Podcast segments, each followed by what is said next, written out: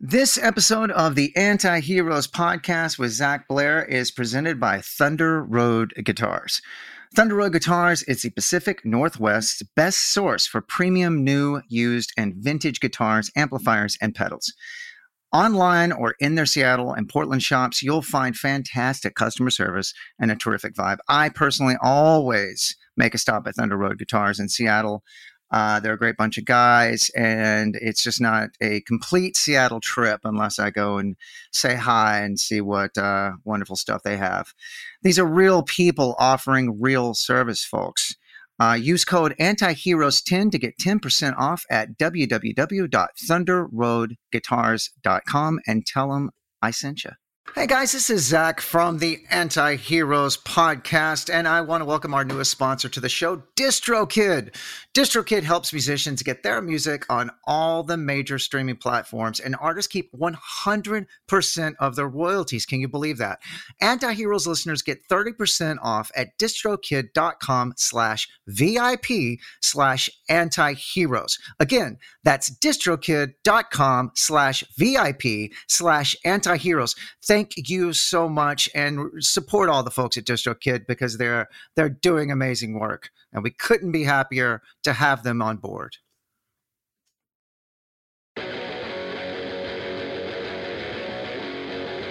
I'd like to take a moment to thank our sponsors over at Jim Dunlop and MXR Pedals. We couldn't be luckier to have these guys on board with us. I personally use these products, and you should too. Find out more about them at jimdunlop.com. Now let's get on to the podcast.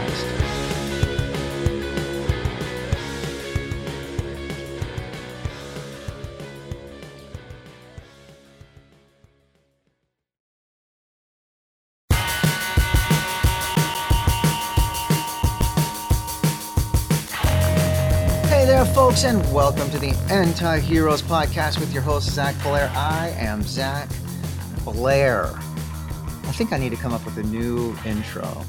Thank you for listening. I appreciate each and every one of you a whole lot because I really love doing this. And I really loved doing this on this particular interview because I interview an old friend, Mr. Steph Carter. Steph used to play guitar in the band Gallows, the just amazing British hardcore. I mean, I guess you could call them hardcore punk, but they were so much more.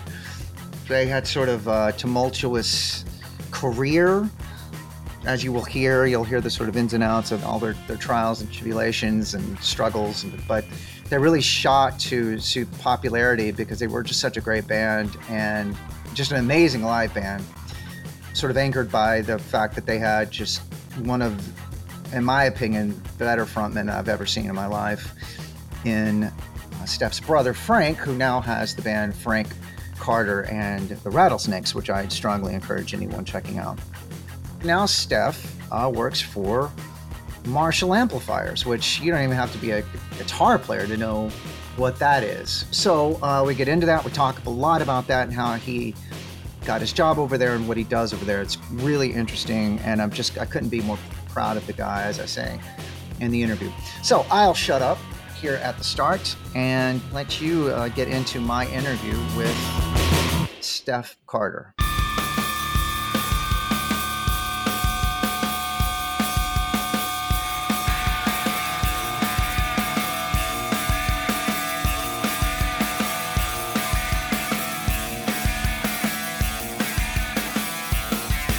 What's up, Steph? What's up, man? How you doing? How you doing, buddy? I'm good. So I'm sure I've done a huge intro, but for those that don't know, Steph Carter was the guitar player for the celebrated legendary band, The Gallows. Was it Gallows or The Gallows? I always said The Gallows.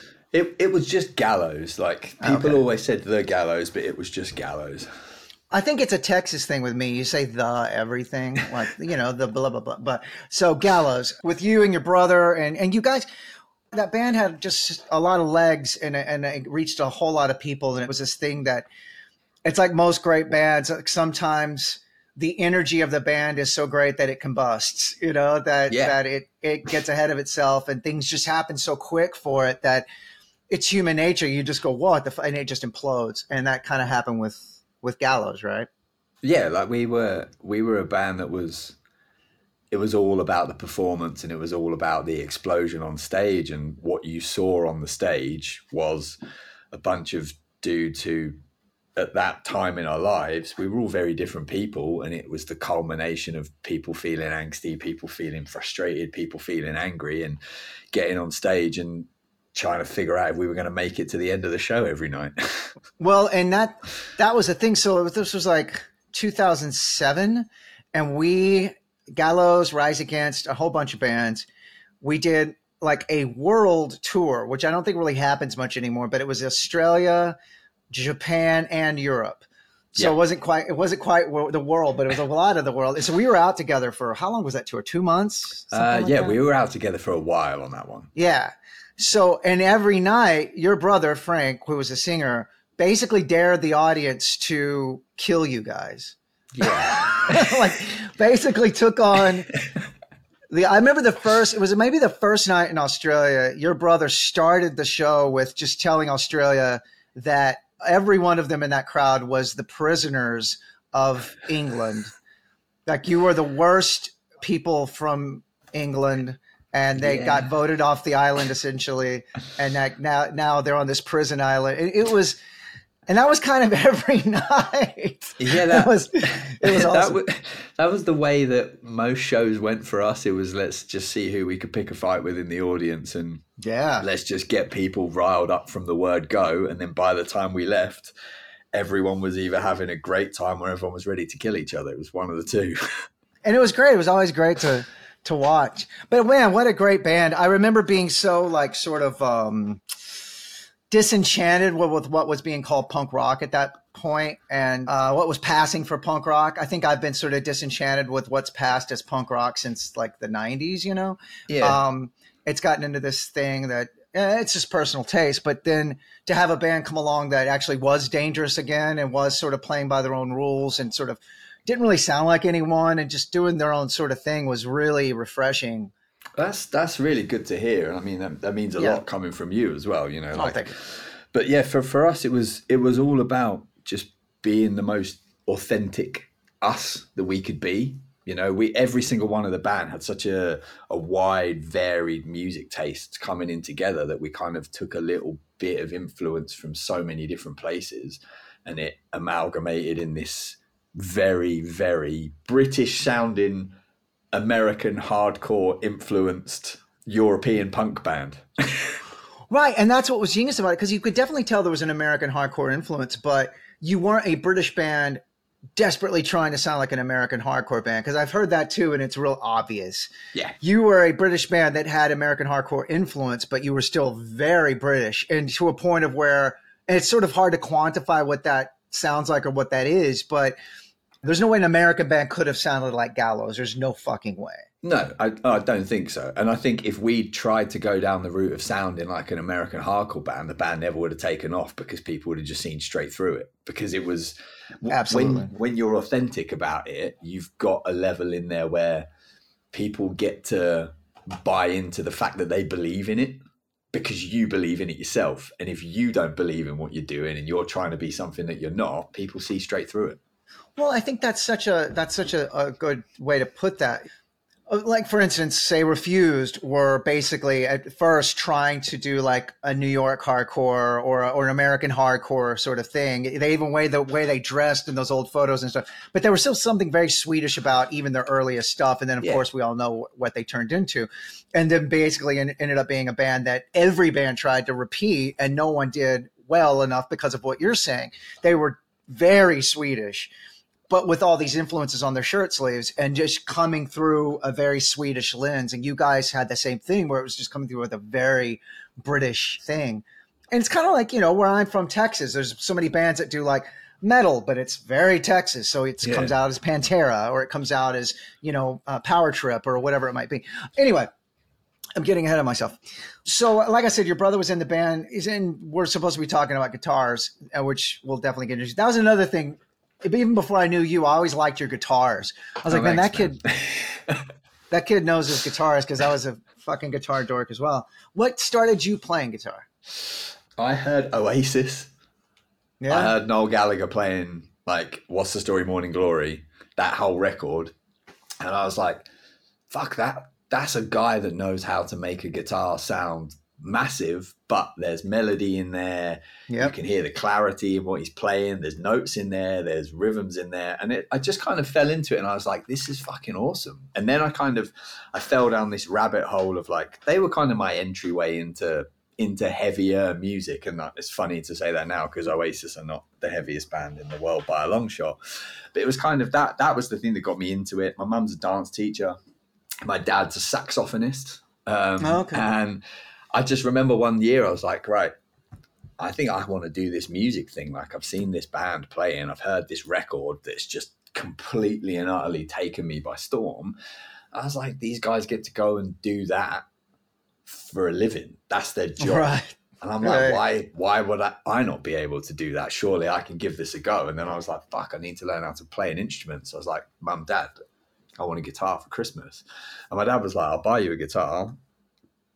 And he bought me a keyboard and was like, you learn to play that and I'll buy you a guitar. So I learned to play one song on the keyboard. I got one of those like Casio keyboards. Yeah. Where it's got a tiny little screen on it and you push the demo button on the song and it shows you what notes to play on the screen. So I learned Pachelbel's Canon, like a proper sketchy ghetto version of Pachelbel's Canon by following this tiny little LED screen on this Casio keyboard. And I learned to play that one song. Still the only song I know how to play on a piano today is just Pachelbel's Canon. That's it. And I was like, right, I'll get that. And I played it. And I was like, right, I've learned the song. Dad, I really want a blue Squire Telecaster. That's what I wanted. It's like, that's what I want. I want a blue Telecaster.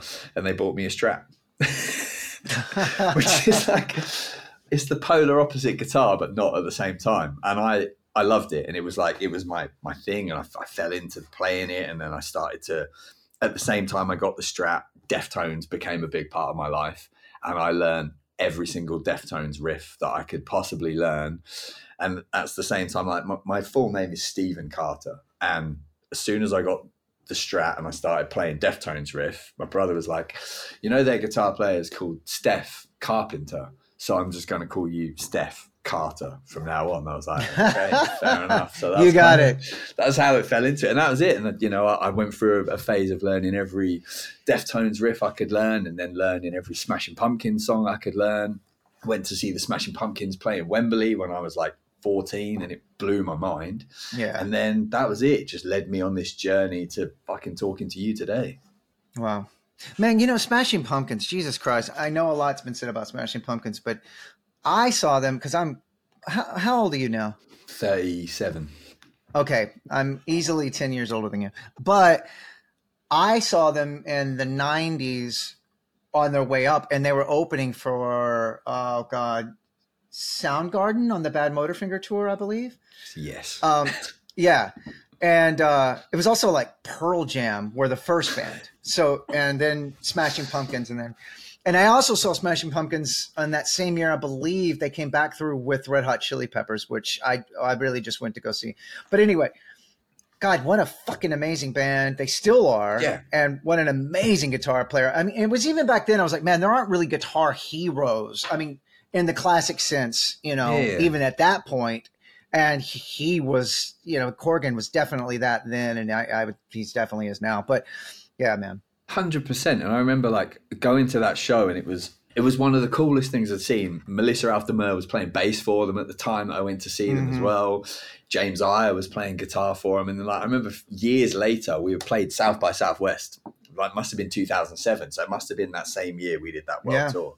And I remember being at this show and we did this show where it was like Gallows and Amy Winehouse, which is the wildest show. I remember that. I wasn't there, but I remember that. Yeah. So we ended up doing that show, and I remember playing and looking up, and I was like, fuck me, that's James Iha from the Smashing Pumpkins. This is the weirdest thing ever. And then I was like, fuck, that's Tom Morello. This is the strangest experience of my life. And then I was like, and that's fucking Amy Winehouse is playing next. Like, how did I get from watching Smashing Pumpkins in Wembley Arena to fucking standing on stage playing in front of James Iha before Amy Winehouse? You know why I remember that? It's because I live in Austin, Texas, of course. And I remember that year I was on tour because Rise Against that year, that was my first year in Rise Against. So that was 2007. I had joined a gent. Yeah, I had joined in January, and we were gone 9 months that year, 10 months. It was gnarly. It was just gnarly. And I remember you guys playing, and a bunch of my friends were at that show, and you guys played a few times that year. Yeah, we played like 3 or 4. That's what I thought. And of course, your brother did your brother's thing and just destroyed the place and made like press. And so the pictures from that year was just your brother in the middle of the floor everywhere. And then I met you guys. Then we toured together later that year. And I remember going, dude, you were that band that fucking tore up Austin.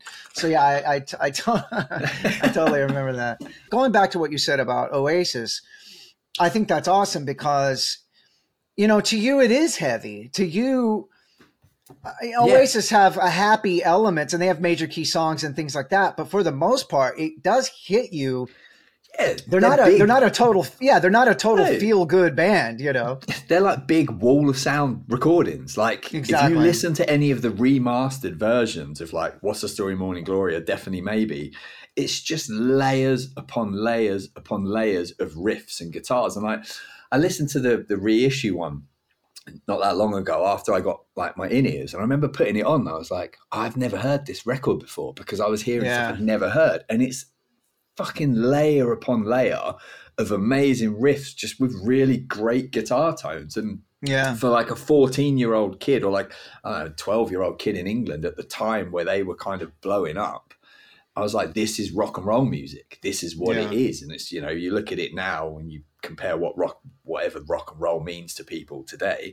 For 14-year-old, 12-year-old me, they were like the epitome of rock and roll. The two brothers who had this massive feuding relationship on and off the stage. I was about to say that. That's there's so many parallels. Yeah. There's so many parallels, you know. Yeah, one of them is the lead singer, one of them's a guitar player, and like they both have this energy on stage. And that maybe that was it. It's just that was the vision I saw for me and my brother in the future. Like, I don't fucking know what it was, but that was it. They were this big, huge band that ended up being one of the biggest bands in the world, and then it ended in a giant explosion. And like now both dudes are doing their own thing, and it's amazing to see. And I'm still waiting for this reunion to happen. It's got to happen at some point, and those shows would be amazing. Well, I mean, it's funny. I was talking to my best friend about this the other day. He was like the world's biggest Oasis fan, and Bonehead is playing with Liam. Yep. Already playing with Liam. So there's 3 of the original. I don't even care if it's the original lineup. Yeah. You know what I mean? Yeah, by the end of it, it wasn't the original lineup anyway, you know? It's like, exactly. You just need those two dudes on a stage together playing those songs that they're both playing on their own, on their own tours. Just come on, just do it. It's like, and you know, the Who aren't really playing anymore, so they could get Zach Starkey back. And, you know, I don't know. Anyway, but... I think that's also really cool what you just said. It's like, here's a British kid getting introduced to rock and roll music and actually having the thought, this is rock and roll music from Oasis, where I'm sure their version of that was, you know, Rolling Stones, The Who, you know, whoever, or even Paul Weller, who actually Noel Gallagher said 1,000 times that was his guy. Yeah. And saying like, this is rock and roll music. And then they did it for another generation, which is probably exactly what they set out to do in the first place. You know? Yeah. I mean, they've got, you know, you look at it and you look at most people who picked up a guitar. I guarantee a lot of people from the UK who were around my age that picked up a guitar when I picked up a guitar were influenced by Noel Gallagher. Same as dudes in the mid-90s who were picking up a guitar in America probably picked it up because of Slash. There was the Slash guys and there was Kurt Cobain guys, the guys that were like, I'm never going to be a lead guitar player, but I can change the world with a barcode. And they did, you know, and he did. And to this day, I hear, you know, that Dave Grohl still has like a disdain for lead guitar solos. You know what I mean? Yeah. Like, it's just not the aesthetic. It's just not, you know, whatever is in there. Wow. Yeah. It's revelatory, really. And that's what makes this whole thing so great. Like what we do. So Gallows sort of imploded. I know you guys made, was it a record or just an EP with our friend Wade from Alexis on Fire? So when I was still in the band, we did an EP. So Frank and I did 2 records together. We did Orchestra of Wolves. I kind of joined the band after Orchestra of Wolves had originally been recorded in its first instance. Like there were so many things that had happened during the band to that point. And Frank had a pretty tumultuous relationship with being in the band for a lot of his time. You know, when we were doing the Gallows thing, he hadn't quite embraced being a rock star. I don't want to say being a rock star, but, you know, he hadn't quite embraced what that life could be for him. He's doing it much more now, and he's found a happy place and he's in a good spot for himself, which I'm really stoked about. But at the time, he hadn't quite figured out what he wanted to do. He was always into tattooing and he was always into artwork, and that's what he wanted to be. He wanted to be a tattooist. So during the recording of Orchestra of Wolves in the first instance, I got a phone call one day from Lags, and he was just like, Frank's quit the band. We need to record vocals to finish the record. Can you come in and record backing vocals for 4 songs so we can finish the record? And I was like, okay, sure. So when I did that recording, and then one thing led to another, I ended up playing in the band for 8 years or so after. But we did Orchestra Wolves, we did Great Britain together, and then during the touring cycle for Great Britain, Frank decided to leave, and then I decided to stick out the band. So I did an EP with Wade, and then we did one more record with Wade. So we did an EP that we recorded with Joby from the Bronx out in LA. Wade flew down, we all met in LA, we spent couple of weeks in LA writing the songs together and then putting this record together. And then we did one more full length, the third Gallows record, which is the self-titled one. And then I left the band after that record in like early 2013, and the band has gone on to record one more full length sometime around 2014, I think, and then they haven't really done anything since then. So they were officially broken up, or are they still sort of... I think there's still like a band that is active, but I think it's one of those things that there were some shows they were supposed to do coming out of COVID, but there were some issues with, I think, wage travel. It was where there was all the issues around whether you've been vaccinated or not, and you can get in and out of the country. I got so you. There were some issues with that there, and, you know, it came around, and there has been a couple of times where it's been an email comes on, hey guys, how would everyone feel about doing a reunion tour? And then it's like, it bats around with everyone for a little while, and then it disappears again. And then a year later it comes back, and whether or not it'll ever happen or not is another story. But, you know, it's not something that it would be cool to do it again. Just to finish it the right way, you know, like for sure. Rather than it imploding on itself, we can draw a line. Now that Frank is in such, you know, has sort of embraced, and I mean, it famously embraced. Like I said, we played a festival with those guys last year, maybe year before last, and you can tell he's so he's just so happy to be up there, you know. And it's great, because I honestly feel like your brother's one of the better frontmen I've ever seen in my life. He's just such a natural up there. So when you told me, or when he had actually told me that, at the first round of the Gallows, that it wasn't such a great thing for him. It was really hard to discern, because he seemed like he was just owning every crowd that was there, you know, to the point where going on after him was like, God damn, you know. That was always the goal for us, is to put any band that plays after us, we're like, we got to give them a fucking hard time. Sure, you know. And fortunately, you know, Tim, our singer in Rise Against, has always been up to any challenge, you know what I mean? Like And so it was great, you know, it's great to get challenged. It was great to like, you know, that's why we loved you guys' band so much. And we did another tour together, did we not? We did. We did Taste the Chaos together. And then when Wade was in the band, we did a European run of shows with you guys. Yeah, that's right. And then I think every time we came back through and played in Texas, you'd always come up and play the end of Orchestra of Wolves, take my guitar, take my Les Paul, and then we'd get you to play the end of it while I was jumping around on top of people's heads in the crowd. I totally forgot about that. Well, anyway, that would be great to see that. What, you know, back to what you were saying, what led to your original sort of, was it discontent, or to you leaving the band in the first place? We finished Great Britain, and it was such a big moment for the band. You know, the record deal we signed with Warner Brothers was fucking one of those stupid, like, you know, is the next Rock and Roll Swindle Part 2, like Sex Pistols Part 2 is the way everyone in the UK kind of called the band. And like, we signed like a massive deal with Warner Brothers, and it was just one of the last straight record deals.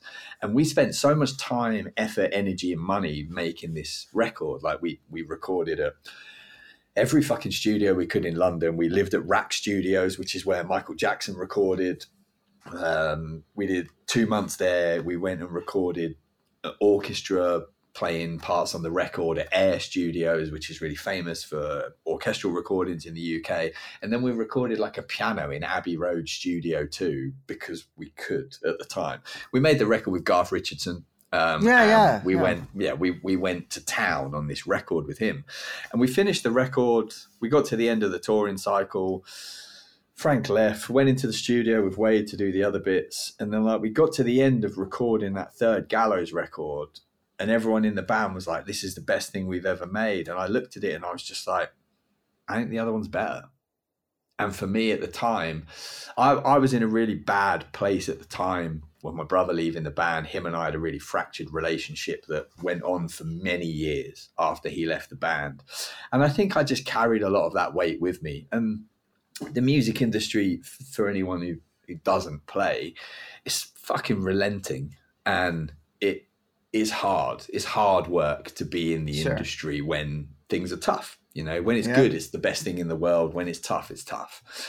And I think for me, Frank leaving the band, me carrying on the band with some dude who wasn't my brother, who replaced my brother. You know, touring, you spend all of your life living out of a suitcase in someone else's fucking pocket. And I was doing that, traveling the world with my brother. And we had my other little brother, Johnny, would come on tour with us and he'd film everything. So there was that. I remember him. I've got three brothers. And yeah, so most of the time I'd have two of my three brothers on the road with me at all times, seeing the world together for the first time. And after Frank left, there was some fractures with what was going on with Johnny filming some stuff with us. And I kind of just felt super alone being in a band with guys who were the next step to being my brothers, but it just it didn't feel the same. So I was living with my now wife, then girlfriend in West Virginia. And I just woke up one morning and I was like, I put my 6 months notice in. I'm out. I'm done. We're going to play Reading and Leeds. And when we finish playing Reading and Leeds, I'm going to wash my hands of it and I'm going to figure out what to do instead. Well, and it's so funny that it's so poetic that it ended at Reading and Leeds, you know, the two, you know, arguably largest rock and roll festivals in England, you know. I mean, you have Glastonbury and you have, but Glastonbury, it's not as rock as Reading and Leeds anymore. You know? Yeah, Glaston's more of like a, it's more of like a pop festival than anything. That's what I'm saying, But now, I guess the thing with now, Reading and Leeds is kind of the same. Reading and Leeds is going down. Yeah, it's like this year the headline is Billie Eilish. Headlining Reading and Leeds. It seems like Download is the only thing that's... Yeah, Download is the big rock festival now. And like, you know, that's, for me, that was it. It was always like this thing of like, I'm going to play Reading and Leeds. They're going to be my last shows with the band because up to this point, we'd played Reading, I think every single year I'd been in the band. Gallows had played, or we'd gone and done like a secret show as like the Rats, and we'd go and turn up and just no one would know it's us. But it's one of those like worst kept secrets ever. Everyone fucking knew it was going to be us playing. We just go and play the show. But then when I ended up putting my notice into the band, do this like 6 month thing where we'd all sat down, we'd all spoken about what was going to happen, how we were going to do it, and I ended up not actually playing anything after. I think a week after, I got an email from the management and it was just like, the band have made a decision. They're going to continue without you. You're free. And I was like, oh shit, that's not how I thought this was going to go. Wow. Well, that's a drag. You said it your best, man. I mean, bands, and I've talked about it a lot on this podcast, it's fucking hard. Yeah. And it's not just physically hard, because let's face it, when it gets to a certain level, it's not very physically hard. Yeah. It is emotionally almost impossible sometimes, especially like you said, if somebody is somebody you don't like and you are tethered to them and you've got to see them every fucking day, all day. That's when it gets really tough. Yeah. And like for me, I was the youngest member of the band by a couple of years. So like the rest of the dudes in the band were like 5 years older than me nearly. And like, I was the youngest guy in the band. Frank and I at the time, both straight edge, neither of us drank. So it's like a couple of guys in the band love to party. Two dudes in the band don't love to party. Right. And it makes for a difficult thing to do. And a lot of people, they romanticize what being in a band is about, you know, that rock and roll lifestyle. And for most people who have toured the world and have done lots of touring, they can tell you what a fucking airport looks like and what a venue looks like. Exactly. You know, and if you're lucky, you get what, a couple of hours free to run around whatever city you're in and try and see something or go and buy souvenirs for someone before you've got to be back for sound check, and then it's straight into the show, and then out of the show it's load out, and then you're straight in the van or the bus to go to the next place. So, you know, it's one of those things that people don't understand and realize what you actually have to, what parts of your life you have to give up to maintain the life to actually go and tour religiously and relentlessly for months on end. And, you know, everyone goes through these like arcs of it's great, it's fucking shit, it's great again, it's shit again, and you just hope that by the end of the tour you're leveling out on and up so that you can look back at it and with rose tinted glasses and go, yeah, that was fucking fun, let's plan the next one. Well, I do remember that about you and your brother specifically on days off in like Japan specifically, we all went and hung out, and you guys both carried cameras with you. And that's not unusual to carry cameras. You guys took photos of everything, and they were really good photos. I remember seeing them. Like, you would send me ones like with me in it. I would pose at somewhere or whatever, and I was like, "God damn, this guy's a really good photographer too." You know. And he sent me some photos recently of that graveyard. Oh yeah. Yeah, that Japanese. He's got photos of the graveyard with the sun setting. I'll dig them out and I'll send them to you, because like it was like as soon as he sent them to me, I was like, "Fuck, I forgot we did that." And it was like one of the coolest things ever to go and spend a day with a bunch of new pals that we'd only just met in a fucking crazy graveyard with God knows how many ravens that just descend on this graveyard when the sun comes down. It's like it's the stuff like that touring's all about. It's those experiences and those memories that, you know, they live with you forever, and the friends you make when you're on tour. Like, we met for the first time 2007 and we're still friends now, and we're still on this podcast. So it's like that's what touring's about. For all the hard parts that come with it, the relationships you build with people on the road are relationships that will take you for the rest of your life. And that's absolutely the truth. I have 30 years in this, and it's all of my friends are people I know from this. And to quote Brian Baker, he just succinctly said one time, I said something about, he said referred to somebody's name, and he goes, yeah, you know, I know them from punk, you know, and like from just punk. And I was like, yeah, that makes a lot of sense, you know? So let's transition a bit. So the band, you quit the band, and I know you went and worked at a college, but leading up to where you are now, you currently work for Marshall, which I think is rad for you, but I think it's also very beneficial for them, because my biggest gripe with a lot of companies is they don't have guys a lot of the times. A lot of the times they do, but a lot of the times they don't have a guy like yourself that has the unique experience of being someone like we just said, that has traversed the planet and played shows to no one in a van and then a show to everyone in a bus. You've gone the whole gambit, and now you're working for the most ubiquitous, famous amplifier company of all time. So I just think that's awesome, and I'm really proud of you, and congratulations. Thank you, man. Like, it really means a lot. Like, you know, the company means the world to me. Like, they've been my favorite amps for forever. Like, they were what I toured with like all the time. Like my JMPs, like you can see the rack behind you. I've got more in the corner over this side, and I've got more in the corner over this side. But yeah, for me, like, when I got the opportunity to go and do some bits for the company. So like you said, you know, I spent 8 years working in education, and my kind of time in education while I was playing in other bands at the same time and doing like freelance recording production work was, I had this job of like a curriculum developer. So my job was to look at how you can marry where you finish your education with when you start industry. There's a big learning curve to go from finishing studies to actually working in the job. So it was, what can we do to bridge that gap? So my job was like in getting people to come in and do masterclasses and to do talks about industry. And like we put trade shows on and stuff where we could just get kids in a room and just say to them, here's the people you're going to work for in the future. Don't fucking talk to me. Go and talk to them about what they can do for you and what you can do for them. That's what it should be. And at the time, it was interesting to do it. And then I got a phone call from a friend who I worked with after finishing Gallows, I ended up doing some work in like a youth recording studio, teaching kids how to record. And a friend of mine just called me out of the blue one day and was just like, so I've got a job running a studio at Marshall Amps in Milton Keynes. Any chance you can help me learn how to record again? Because he'd been out of the industry for a while.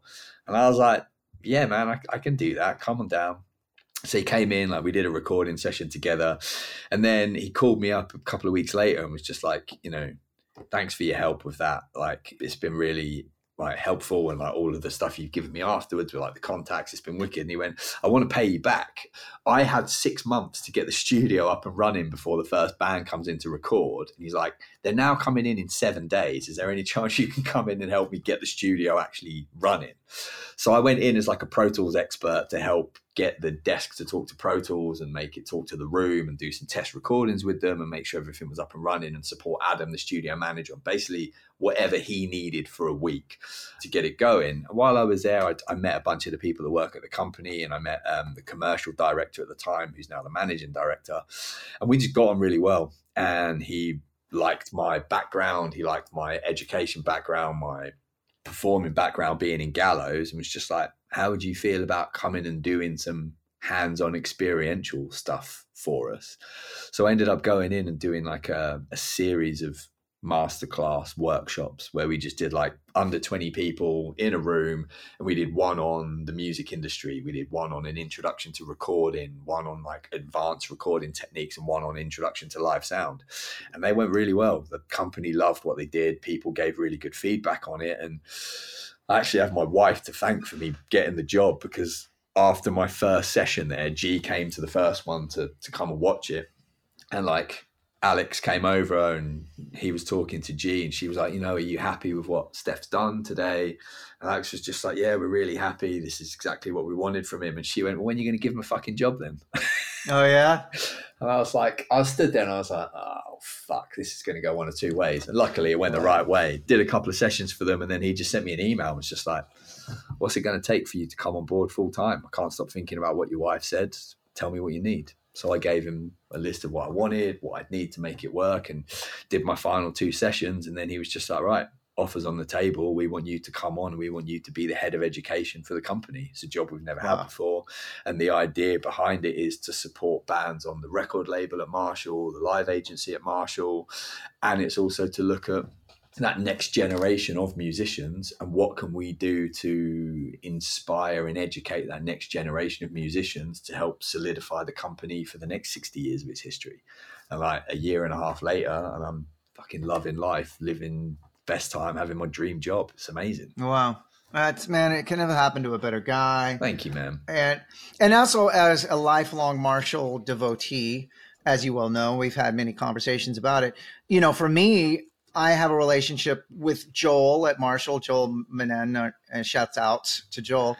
But having a buddy, like a guy I knew before you worked at Marshall very well, like we just said, we spent, you know, we were in Kyoto 17 years together, and as well as everywhere else in the world. But it's just awesome. It's awesome. When I heard that you started working there, it was almost like I had gotten the job. I was just like, you know, fist in the air, like, fuck yes. I'm so happy for you, man. And I'm happy for them. Like I said, I mean, I think it's great that a company has somebody like you on the inside.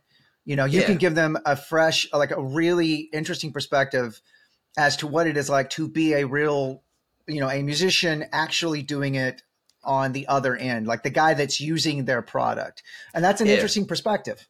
100%. Because like, you know, up to this point, the company, like, they'd never had someone like me be involved in it. And it's really good because while I sit and job head of education, my job kind of moves across multiple areas. I work with the marketing department. I work with our music division and the studio, bringing people in and doing recording sessions and like artist development sessions with them. But then I also sit in the R&D meetings talking to them about my experience playing and what the gigging musicians want and need, and like bringing people in to do focus groups and chat to them about what they're missing in their rigs, what they could look for in their rigs, what in our arsenal can help and support them, what we're missing and what we could be doing to help. So it's a really fulfilling creatively job. You know, yeah. I was nervous. I was going to miss the touring side of it because I've had to stop the bands that I was playing in now because this is kind of all encompassing. Sure. But I'm getting everything I ever wanted out of it, from spending time in the studio, songwriting with people and doing pre-production, through to sitting in board meetings about what our next roadmap of amps for the next 5 years is going to look like. Well, you know, and it's also proved a thing, that a theory I've always had, that when you tour like you and I have, you are getting on the job training for so many other jobs. You know what I mean? You are an asset to desk job, other side of the desk careers. You know what I mean? Yeah. You really are. There's so many companies like Marshall or Fender or Gibson, whatever, that really could benefit from guys like that have done what you and I have done. Guys that do want to stop touring, that maybe settled down, had families, had kids, and there could be such an asset to any of these companies, you know, pedal companies, amp companies, guitar companies, or agencies, you know. So I just think it's great, you know. And it's you and I have always talked about my undying love for the JCM 900, and to have somebody at Marshall that I've talked at length, you know, before, and we did it before you were at Marshall. We just both love Marshall amps, and I love them all. I just love that one because to me, it's like the underdog. Yeah, it's a special thing, man. That's just so awesome, and I'm so happy for you. And you know, I love you to death. And you know, I'm glad. Was it 2 years ago? We Tim and I came over and did 3 acoustic shows there in England, and we had you and your wife Gigi do acoustic performances with us, and so that was toward the end of your sort of playing live situation. Yeah, that was like. I mean, you fucking threw me in the deep end with that one, to say the least. Like, G and I, our band Lioness, was like a bluesy rock and roll band where we'd never done anything like outside of me having lots of amps on stage with lots of sub-octave fuzz riffs going on all the time. And then, yeah, you're just like, yeah, we're looking for a band to come and do this. How would you guys feel about doing some acoustic shows with us? And I just said to G, I was just like, fuck, we got to do it. We can't say no. She was like, when is it? And I was like, it's in like 2 weeks. She's like, what do you mean it's in? I was like, it's in 2 weeks. It'll be fine. She was like, we need to rewrite the entire set to just me and you with one acoustic guitar and me. And I was like, yeah, it'd be fine. We turned up at that first show in, where was the first show? Leeds. We were still figuring out what the arrangement of the songs was going to be and how to play the songs before that show. And like, you guys were on sound checking and we were in the back and we were just like, Should we play the songs one more time? And we played it so fucking badly. And I was like, let's not do this again until we go on stage and just see what happens. And luckily it worked out. And we had a fucking great time doing it. You guys did great. I knew you would. And I'm glad you did it, because, you know, what had happened is, you know, I think it was 2021. So everything was coming out of COVID and all that. And we weren't able to go over as planned because of whatever restrictions, but Tim and I could make it over because we love the UK so much, just as a show of good faith, like, okay, we could get over there and we could just do this brief thing. And right before we went over there, Tim hit me and was like, dude, you know, we're playing full sets. Like, we're not just doing like 3 or 4 songs. So we can't just go up there cold. We got to have like, let's make it more of a show, an event. Who do we know? And immediately I was like, well, Steph, you know, they can do it. It's fine. And then I had so much confidence in you. I'm glad you had the confidence. No, I was like, you got it. And you guys killed it. It was amazing. Thanks, the crowd loved it. And I'm so glad. It's so special now because neither one of us knew this was going to happen for you. Yeah. I mean, I'm sure you'll play live again at some point, but you're not currently doing it. So I'm just glad we had the opportunity to do it then. Yeah. And it was like, you know, for me, it was good because I got to show G, this is what that life can look like. For you, sure. Because for her, you know, she's got an amazing voice. She's a fucking phenomenal singer, and it's all she's ever wanted to do. So when we got the opportunity to do it, I was like, look, you know, we've done the circuit in the UK. Like, this is a chance to go and play with the big boys. Let's fucking get out there and give it everything you've got. And for her, it was a good way to introduce her to what this life could look like. Sure. And it was like, you know, we had the best time doing it. Like, we've got that photo somewhere of the 4 of us in that photo booth in Kingston, which is just hilarious because I've got that at home. I'll find it and send it to you. I want to see that. You know, when we did that, like, it brought everything together for us, and it was just so much fun to go out on the road and like just hang out with friends, like for me, old friends, for her, brand new friends. Yeah. And for her to just experience it. And then, yeah, I had no idea my journey was going to take me into working for Marshall. So for me now, it's like the journey from getting from that period through to where I am now is like, it feels like an absolute lifetime ago, not 2 years ago. Yeah. Well, you've done a lot and you do a lot. You've always done a lot. And, yeah, man, I'm just really proud of you. Oh, wait, before I let you go, I got to ask, I do it with everything, the one that got away. So you've got to have, you know, a guitar or a pedal or an amp or something. So what's yours? You got one? Yeah, I've got loads. 69 Deluxe Gold Top was the one that got away. Really? Yeah, I had a 69 Deluxe Gold Top. I bought it and I loved it. Like, you know, my most of my guitars are Les Pauls or Telecasters. They're my two jams. And I went through a phase of just buying when I was in the midst of Gallows and it was $2 to the pound on the exchange rate. Yeah. I just went through a phase of buying as many vintage Les Pauls as I possibly could. Like mid-70s, like my number one is like a black 73 custom. And that's been my guy for forever. Like I paid $600 for it and it was cheap as fuck. Some guy flew over from Paris, met me in London. It was a sketchy deal. And I walked away with this incredible 73 custom for nothing. And that was the thing that kind of set me on this trend of just buying custom Les Pauls. So I went through this phase of like buying as many mid-70s Les Paul customs as I possibly could in every single color I could find.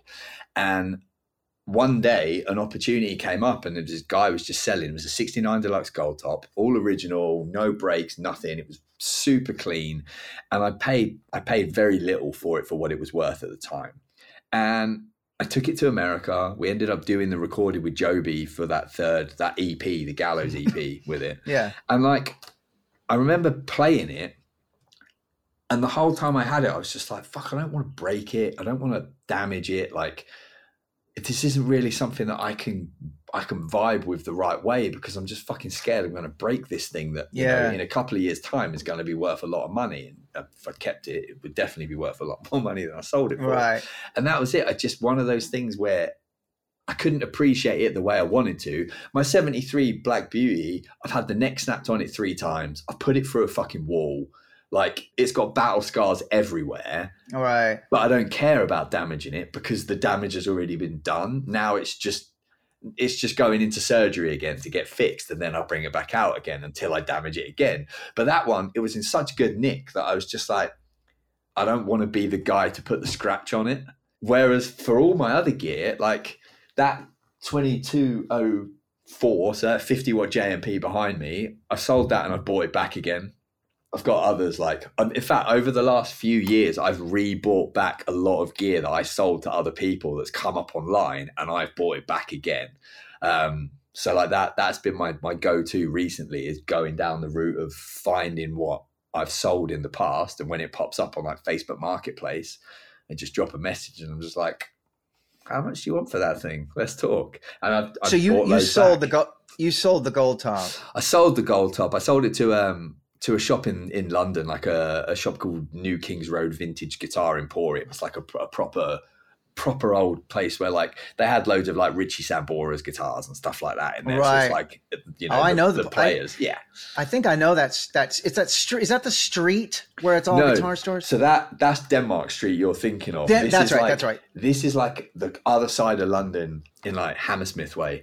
And I bought from that guy. I brought a 75, the Tobacco Burst custom that you were asking me about on that last run of shows. I bought that from that guy, and then I ended up trading that in for one of my artisans, I think, because I've had like 6 Les Paul artisans. They're like my favorite guitar in the world. And I traded it, bought that from him, traded some other guitars in the meantime. And then when it came time for the Gold Top sale, I messaged him and he was just like, I would love to sell that for you. And he got me a really good deal on it. So I was just like, you know what? I'm just going to reinvest it. I've got no idea who it went to. It went to the shop and someone in the shop bought it. But it's one of those, like, if I had the chance to buy it back now, I'd 100% buy it back because there's something about those 69 Deluxe. When you just play one note, don't know what it is, the mini hummer, they just sustain forever. It's like sustain for days. And it's so rich sounding. it's got the bite that you want of like a Telecaster, but it's also got the warmth of a Les Paul at the same time. And yeah, I don't know. It's one of those. That's the one that got away. There was something special about those deluxes. I remember there was one in a pawn shop when I was a kid. It was a gold top, and I wanted it so fucking bad. And then I had an obsession with them forever. But you know, the reason I had asked you about that Tobacco Burst custom is because Tobacco Burst customs are not. That's an odd looking custom, you know, they didn't do any Tobacco Burst customs. And I'm definitely a Les Paul custom guy as well. I have standards. I have great standards, but man, there's something, and it's only aesthetics. I mean, they do play different as well. They sit different. They're heavier, you know, whatever. They do sound different, but man, it's all aesthetics too. It's just like the custom is like the grand piano of guitars, you know? Yeah.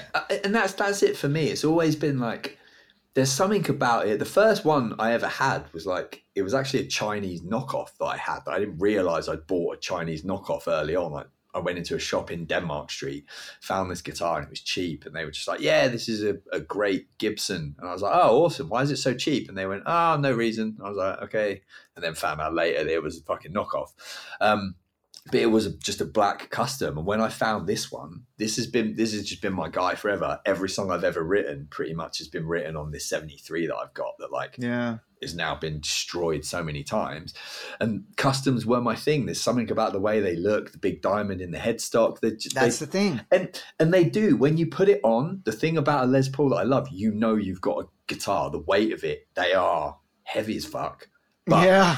They just feel right in your hands. And then on the other end of the scale is a Telecaster, which is the complete polar opposite to that.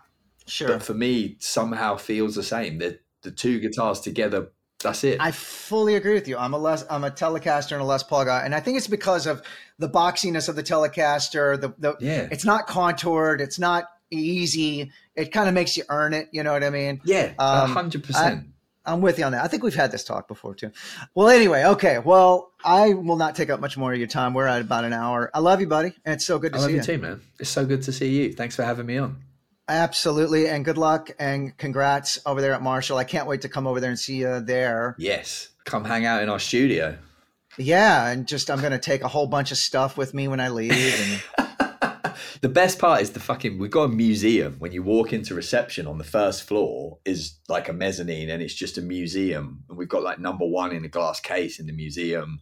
We've got like one of Jeff Beck's guitars to the right-hand side of you. We've got a PRS that was made for Jim by Paul Reed Smith. Like, you're going to love it, man.